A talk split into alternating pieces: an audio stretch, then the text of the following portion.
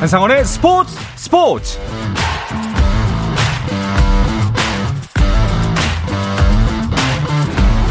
스포츠가 있는 저녁 어떠신가요? 아나운서 한상원입니다. 오늘 하루 이슈들을 살펴보는 스포츠 타임라인으로 출발합니다.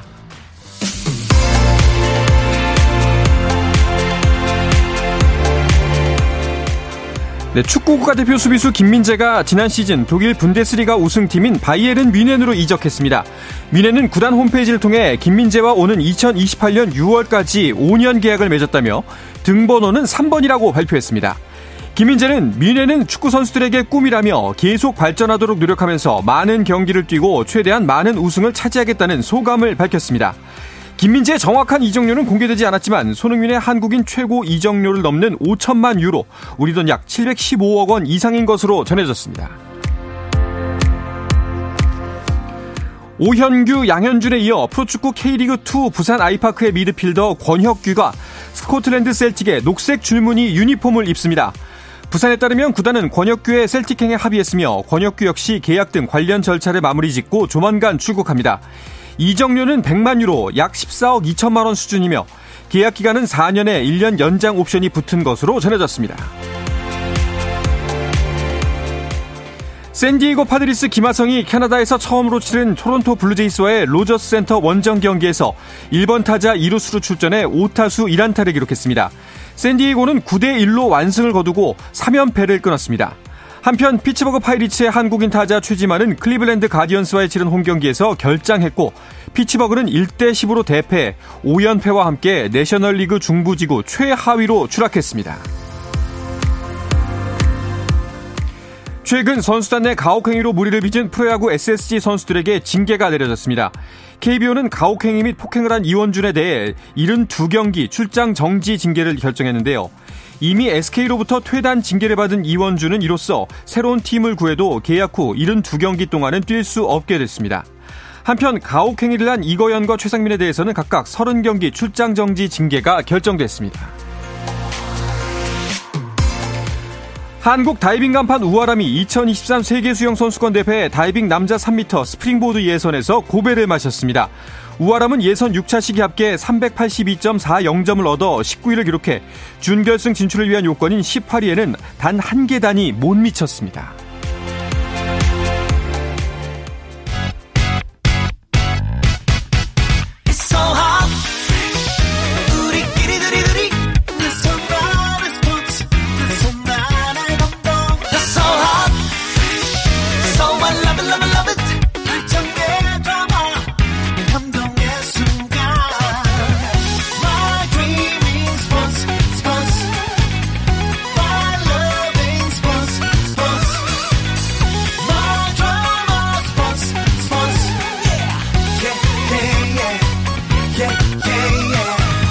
스포츠.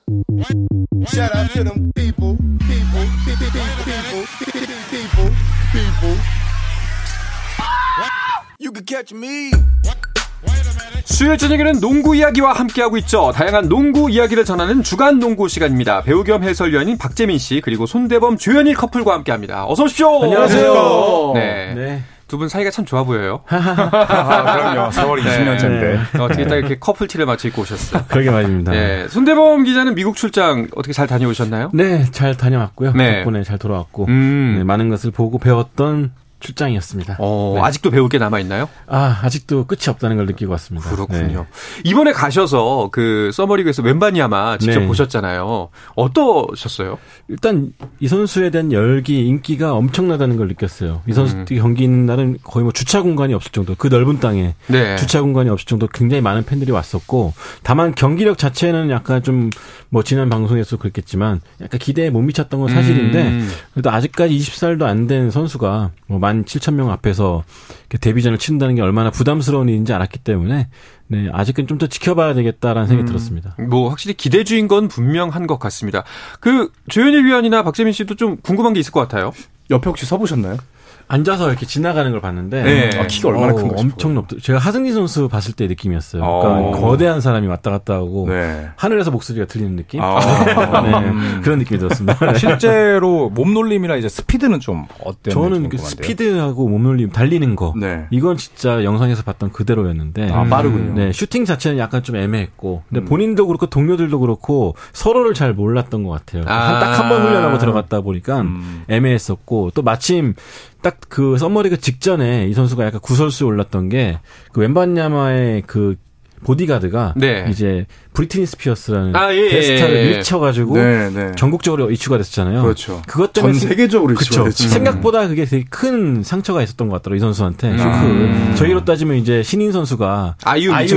그렇죠. 그래가지고 엄청나게 좀 비난세례도 받다 보니까 약간은 좀 소극적인 네, 그런 것도 있었던 것 같습니다. 네, 그래서 대부분 코치님들은 만났던 감독들은 지도자분들은 아직까지는 좀 지켜봐야 되겠고 지켜봐야 된다. 미디어에서 너무 푸시를 했다. 네, 그런 평가를 많이 내렸습니다.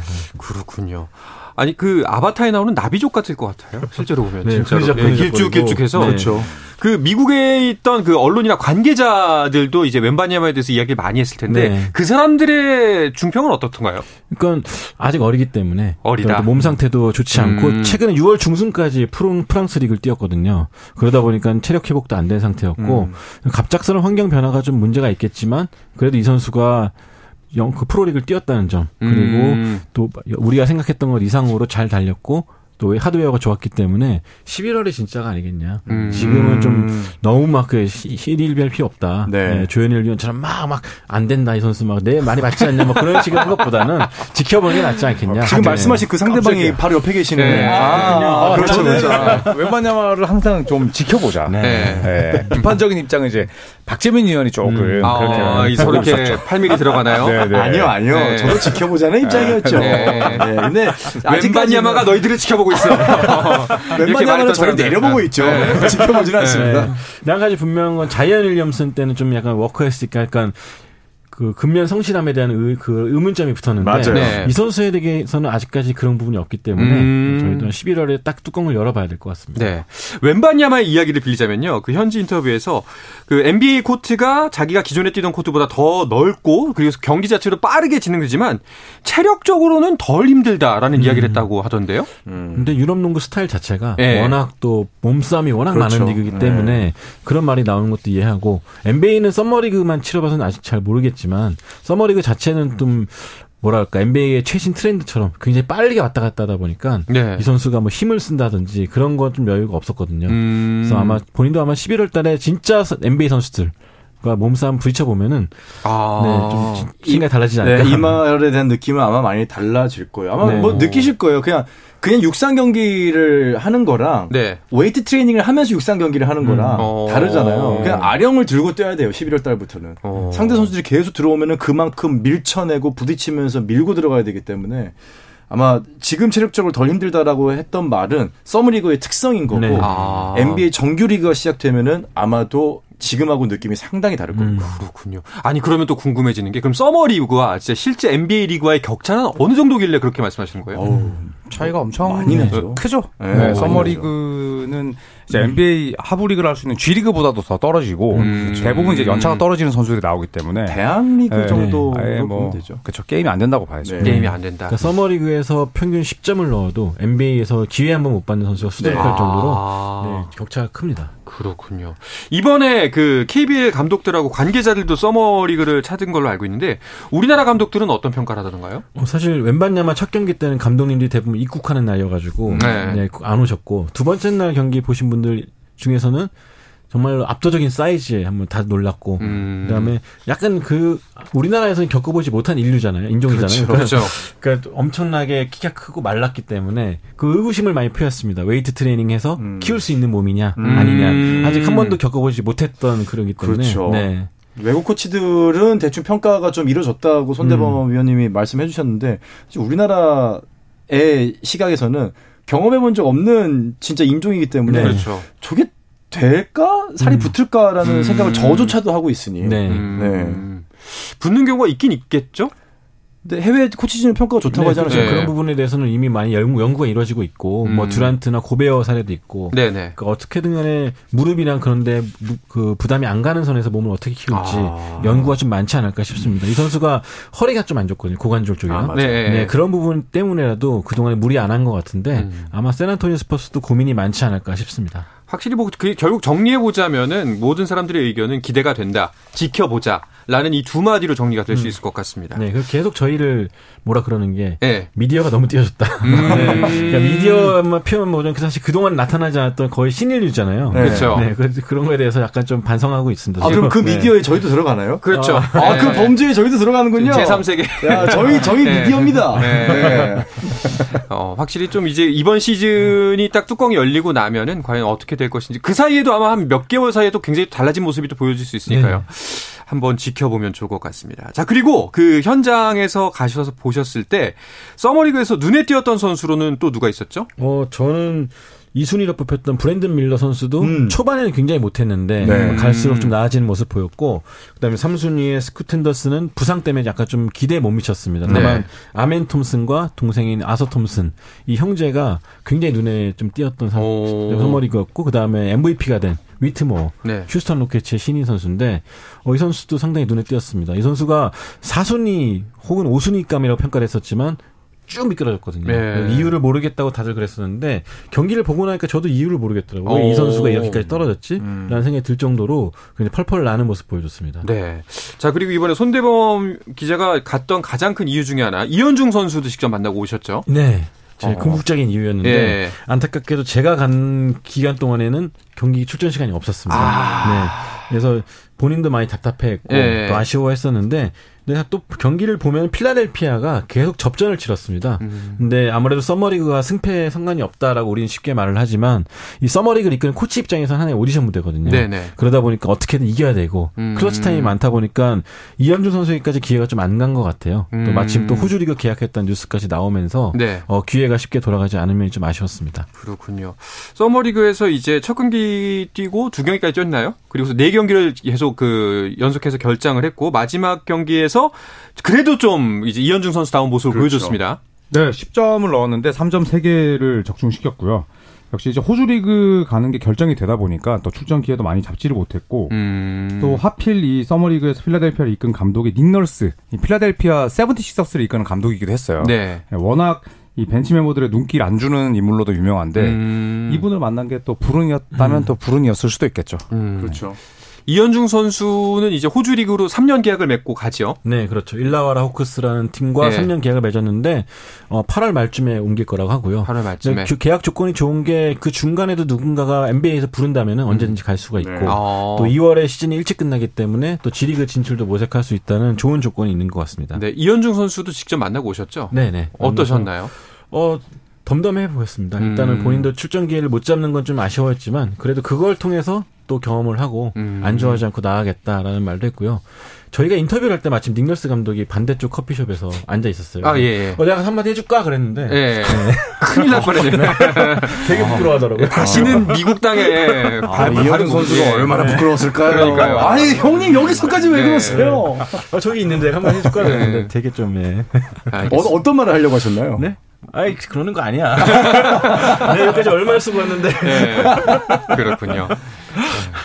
정말 큰 부끄러움을 겪어버렸어요. 국제적으로 기사 한번 났어야 되는데. 그러게요. 이현중 선수를 이제 그래도 그동안 꽤 긴 시간 동안 취재를 하셨잖아요. 네. 많은 그 좀 심경의 변화도 곁에서 보다 보면 아셨을 것 같은데, 뭐 작년에 비해서 올해는 좀 어땠는지도 궁금해요. 근데 놀랍게도 이 선수는 저희 같았으면 되게 실망 많이 하고 그랬을 것 같은데, 오히려 작년에는 부상 때문에 못 뛰었잖아요. 아예 기회조차 없었던 거에 비하면은 올해는 자기는 그래도 유니폼을 입고 앉아있지 않냐, 내년엔 더 잘하면 되고, 그런 마인드로 하니까 걱정했던 제가 오히려 좀 더 부끄러워지더라고요. 그래가지고 이런 마인드라면은 꼭 성공의 기준이 NBA가 아니더라도 어느 리그에서든 자신의 이름을 새길 수 있지 않을까 기대하고 있었습니다. 진짜 어른스럽네요. 네, 굉장히 어른스러웠습니다. 이현중 선수가 거의 손대범 기자 나이의 반이잖아요. 근데 두 배 같았어요. 그쵸, 저 같으면 열받아가지고 SNS 막 닉널스 막 막 했을 텐데.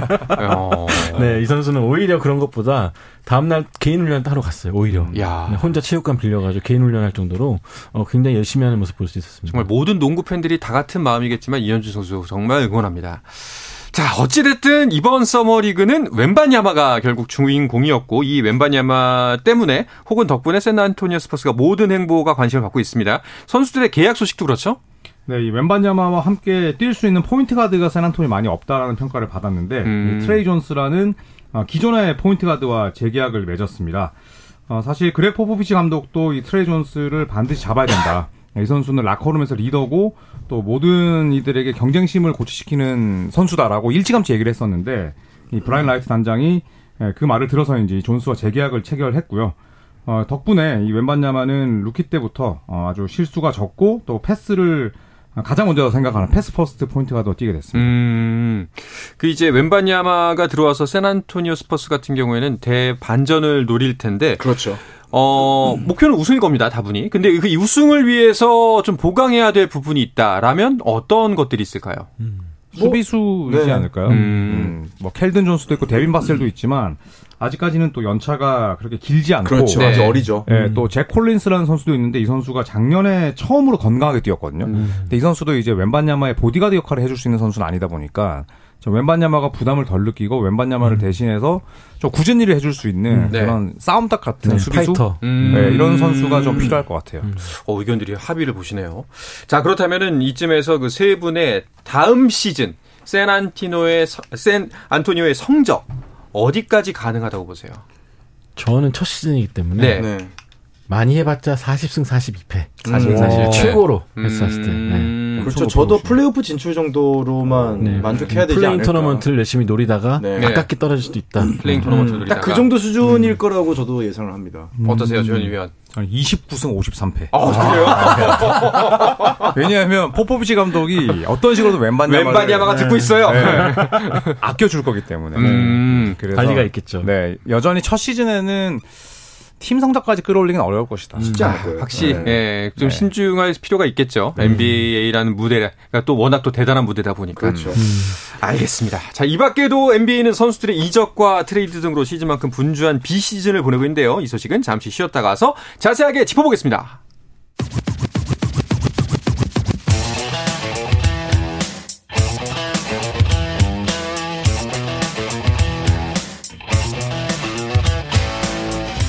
탐이 살아있는 시간 한상원의 스포츠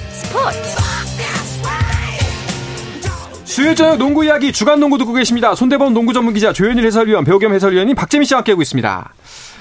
먼저 NBA 소식 중에 한 가지가 르브론 제임스가 뭐 당연히 모두의 예상대로 다음 시즌 함께합니다. 네, 뭐 은퇴설이 있었죠. 시즌 네. 끝나고도 확답을 주지 않아가지고 다들 걱정을 하기도 했지만 그래도 일단은. 예상했던 대로 아직 할 게 남아있다. 보여줄 게 남아있다. 여러분들 행운하다. 뭐 그런 식으로 얘기를 하면서 네. 다음 시즌도 뛰겠다는 의지를 보였습니다. 약간 우리가 지치는 느낌이긴 들었어요. 네. 그렇죠. 네. 근데 그 르브론 제임스가 다음 시즌부터는 등번호를 바꾼다고요? 네. 네. 23번에서 6번으로 갔다가 다시 23번으로 바꾸기로 결정을 했습니다.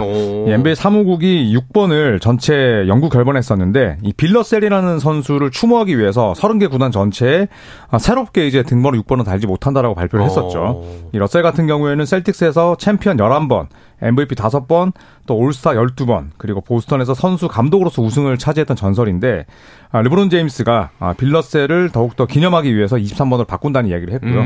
기존에 이제 23번 유니폼을 갖고 있던 분들은 버리지 않길 잘했다라는 생각을 하실 것 같습니다. 근데 뭐 러셀에 대한 경의를 표하는 것도 있고 거기에 또 플러스로 뭔가 의미가 더 있어 보이는 변화 아닌가요? 뭐 더 뛸 거라는 의지를 더 보여준 거고 살아. 그렇죠. 그 살아요. 네. 결국은 이제 6번을 이제 미국 국민들이 다 한번 사고 나면은 네. 이제 판매 수량이 줄거든요. 다시 23번으로 가고 원래 23번에서 6번을 바꾸던 이제 그 당시 이유는 이제 앤서니 데이비스가 23번을 원래 기존에 있던 펠리컨스에서 썼기 네. 때문에 그걸 또 주겠다, 비워주겠다. 근데 또 앤서니 데이비스가 23번을 안 갔어요. 네. 네, 다른 3번을 계속 썼기 때문에 23번은 비어 있었는데 요즘 판매량이 좀 줄었네? 다시 가볼까? 여차여차. 네, 그리고 연구 결번도 생각했다고 생각해요, 저는. 그렇죠. 6번으로 빌러셀 르브론 제임스 되는 것보다 23번 혼자 단독으로 되길 원하지 않을까. 네. 근데 또 23번에 또 딴 선수가 있어서 네, 본인이 그걸로 연구 결반되기는 쉽지 않아 보이긴 하는데. 근데 일단은 뭐 르브론 같은 경우에는 아들과 함께 뛰고 싶다. 같은 무대에서. 이런 포부도 계속 드러내고 있는 걸로 보이는데 그때까지 뛸 수 있을까요? 일단 저는 불가능하진 않다고 생각해요. 저도 뛸 수 있을 거예요. 첫째인 브로니 제임스가 이제 USC에서 첫 시즌을 곧 시작하는데 그러면은 뭐 1년만 뛰고 나온다면은 내년 뭐 충분히 뛸 수가 있고. 내년 드래프트이기 때문에. 지금 둘째로 나올 생각 못 했네요. 네. 네. 둘째가 16살이거든요. 네. 브라이스 제임스. 설마 이 선수랑 같이 뛰겠다는 생각은 아닐 거라 생각합니다. 네. 브라이스랑 뛰려면은 지금 3년 더 뛰어야 되나요? 뛰어야 되네. 근데 얼마 전에 르브론 제임스의 이 에이전트가 그런 얘기 했었거든요. 르브론 되면서 45살, 6살까지 뛸 수 있다. 출전 시간만 줄이면 전혀 불가능하지 않고 나 이거 립서비스 아니다라는 얘기를 했기 때문에. 출전 시간만 줄이면. 네. 저도 그건 가능할 것 같아요. 네. 네. 뭐 출전 시간을 정말 20분대, 뭐 10분 후반대로 한다면은 플레이메이커로 분명히 좀 뛸 수 있을 만한 여지는 있다고 봅니다. 아, 정말 대단한 선수네요. 예. 아, 진짜. 네. 저나 조현일 위원 나이만큼 뛴다는 거 아니에요? 그렇죠. 세계 최고의 리그에서. 그렇죠. 우린 거동이 힘들거든요. 아. 네. 쉬 지치고. 경기를 한번 농구 한번 뛰면은 다음 날이 아니라 다다음 날 아픈 게 너무 화가 나. 다다음 날 아프죠, 맞아요. 농구 자전거 10분만 타도 힘들어 죽겠는데. 네, 요즘 화가 많이 늘었습니다. 그렇습니다. 정말 르브론 선수 대단합니다. 자, 그리고 이번 B 시즌에 가장 관심을 모으고 있는 소식이 바로 하든과 릴라드의 이적입니다. 그런데 두 선수 모두 본인들이 원하는 행선지까지 밝혔다고요? 사실 이 제임스 하든과 릴라드의 거취가 이제 남아있는 오프시즌 최대 뉴스입니다. 네. 네. 그런데 일단 현재까지는 지지부진하고요. 제임스 하든은 LA 클리퍼스를 가고 싶다라고 이야기를 했고 릴라드는 마이애미만 원한다. 내가 다른 팀 가면 너네들은 행복하지 않는 선수를 받아들이는 것이다. 아, 이렇게 이야기를. 협박인가요? 네. 이런 사례가 별로 없었는데. 네. 그렇게 지금 이야기를 했습니다. 근데 이게 쉽지가 않죠. 그러니까요. 아, 이게 공개 요청을 하면 사실 이제 원팀에도 그렇게 썩 좋은 상황은 아닌 거고, 여러모로 좀 난감할 텐데, 그 공개 요청을 한다고 해서 이적이 쉬운 건 또 아니잖아요. 그렇죠. 이게 이적이라서 그래요. FA면은 근데 페이컷 소위 말해서 몸값을 깎아서 갈게가 가능한데 이적은 지금 이 모든 권한을 팀이 갖고 있거든요. 그렇죠, 소속팀이. 이 소속팀이 만족하는 조건을 줘야 되는데 과연 클리퍼스나 마이애미에서는 얼마나 제사를 깎아내서 줄 것이냐. 이적 씨가 패닉이었죠. 네. 릴라드도 패닉입니다 지금. 네, 그래서 근데 제가 이제 현장에서 미국이 사람 배렸네. 네. 저는 김진표 좋아하시는 거예요. 저도요. 알겠습니다. 근데 릴라드 선수가 원하는 행선지 마이애미. 네. 제가 이제 현장에서 마이애미 코치들과 좀 얘기를 나눴었는데. 이 팀도 이 트레이드 때문에 되게 어수선하다 그래요. 왜냐면 마이애미 선수가 움직인다는 얘기잖아요. 그러니까 누가 트레이드가 될지 모르니까 이 선수들도 약간 서머리그 집중을 못하는 모습이었고 욕심은 나긴 나는데 또 코치들도 만약에 릴라드의 몸집이 너무 크기 때문에 이 선수가 온다는 거는 벤치 멤버들 진짜 저연차 선수들이나 저연봉 선수를 영입해야 된다는 의미거든요. 그래서 그런 선수들을 스카우트하러 다니는 코치도 봤어요. 그래서 트레이드가 1대1 트레이드가 아니더라도 어떻게든 간에 어떤 형식으로든 간에 일어날 수도 있다라는 분위기가 좀 감지되고 있습니다. 4대1 트레이드가 될 수도 있기 때문에, 그렇죠. 있기 때문에 지금 알 수가 없어요. 앤서니 데이비스가 레이커스 올 때 7명이 레이커스에서 펠리컨스로 옮겼거든요. 7명이었죠. 9명이었나요? 그럼 7명으로 기억하는데 아마 이 팀 같은 경우는 3팀, 4팀 간의 트레이드가 될 수도 있고 다자간의 트레이드가. 근데 이런 와중에 또 필라델피아는 하든을 잔류시켜서 남길 것이다. 뭐 이런 이야기도 나오던데요. 안 될 것 같아요. 쉽지 않아요. 네. 왜냐하면 하든은 일단 그 데릴모리 사장과는 굉장히 가까운 관계였습니다. 휴스턴 로켓츠 때부터. 그런데 소위 말해서 이제 뒤통수를 2번 맞은 격이 됐기 때문에 제임스 하든은 또 이야기를 했어요. 구단과 만났지만 나는 필라델피아로 돌아가지 않을 것이다. 네, 일단 페이컷을 하고 본인 연봉을 깎아서 그렇게 이제 계약을 했는데 필라델피아에서 단연 계약 제시 안 했고 또 이제 선수 플레이 옵션 쓰고 트레이드 해달라 그랬는데 지금 트레이드도 여의치 않기 때문에 아마도 만약에 이 갈등이 심화된다면 그냥 필라델피아 소속이긴 한데 경기는 뛰지 않는 그런 제2의 벤시몬스 상태가 나올 수도 있죠. 참 여러모로 참 서로 난감한 그 교착 상태가 이루어지고 있는 것 같네요. 자, 그리고 이적 관련해서 자이언 윌리엄스의 트레이드설도 있던데요. 자이언 트레이드를 내놓았다는 게 정설인데 일단 데이비드 그리핀 이 자이언 윌리엄스의 소속팀 단장은 아니라고 했죠. 우리는 트레이드 시장에 자이언을 내보낸 적이 없어 라고 일단 이야기를 했습니다. 한번 생각도 해본 적이 없어. 그런데, 그 정도로 강력하게. 그런데 뭐 현장에서는 내놨지만 생각보다 가격이 높지 않고 받아올 수 있는 게 많지 않다 보니까 이제는 자이언 달리기에 들어간 거다 라고 이제 내다보는 시선이 많습니다. 이 6년 주기설이 계속 입증이 되고 있다는 게 참 가슴이 아프죠. 그렇죠. 열심히 한 선수도 아닌 것 같고. 그래요. 네. 알겠습니다. 자, 그리고 또 이적 시장에서는 피닉스가 굉장히 바빠 보이네요. 피닉스가 이 주란트, 부커, 그리고 디안드레 에이튼의 브래들리 빌을 데려왔습니다. 근데 이 4명의 연봉이 173밀. 그러니까 이 4명만으로 이 NBA가 규정한 사치세를 넘어버렸거든요. 그렇다면 이제 나머지 선수들을 좀 가성비가 좋은 선수들을 꾸려야 되는데 역시나 이제 우승 후보다 보니까 좋은 선수들이 많이 왔어요. 네. 그래서 카메론 페인을 샌안토니오 내보냈지만 또 볼볼과 계약을 맺었고 또 페인을 내보낸 이유는 이제 셀러리 캡을 줄이기 위해서였거든요. 그래서 사치세를 18밀 정도 절약을 했는데 어쨌든 이 피닉스처럼 이름값이 아주 높은 선수들이 많이 모였을 때 그 우승 버스에 탑승하기 위해서 오는 베테랑들이 많거든요. 아. 네, 그래서 그것만으로 피닉스는 지금 전력 보강을 잘했다라는 평가를 받고 있습니다. 네. 알겠습니다. 또 이적 시장 관련해서 뉴스가 좀 더 있나요? 이적 시장보다는 일단 그 제일런 브라운을 이야기를 하고 싶은데 보스턴 셀틱스 2옵션이죠. 이 선수가 맥스 연장 계약을 맺을 것으로 보이는데 5년에 301밀, 그러니까 1년에 6천만 달러가 넘어요. 그리고 마지막 해에는 플레이 옵션인데 이제 처음으로 7천만 달러를 넘는 금액의 계약을 할 것으로 보이거든요. 이야. 만약에 그 계약이 확정이 된다면 야, 이거 NBA 선수 연봉 대단하다라는 뉴스가 아마 쏟아져 나올 그러니까 것으로 보입니다. 1년에 1,000억을 그쵸.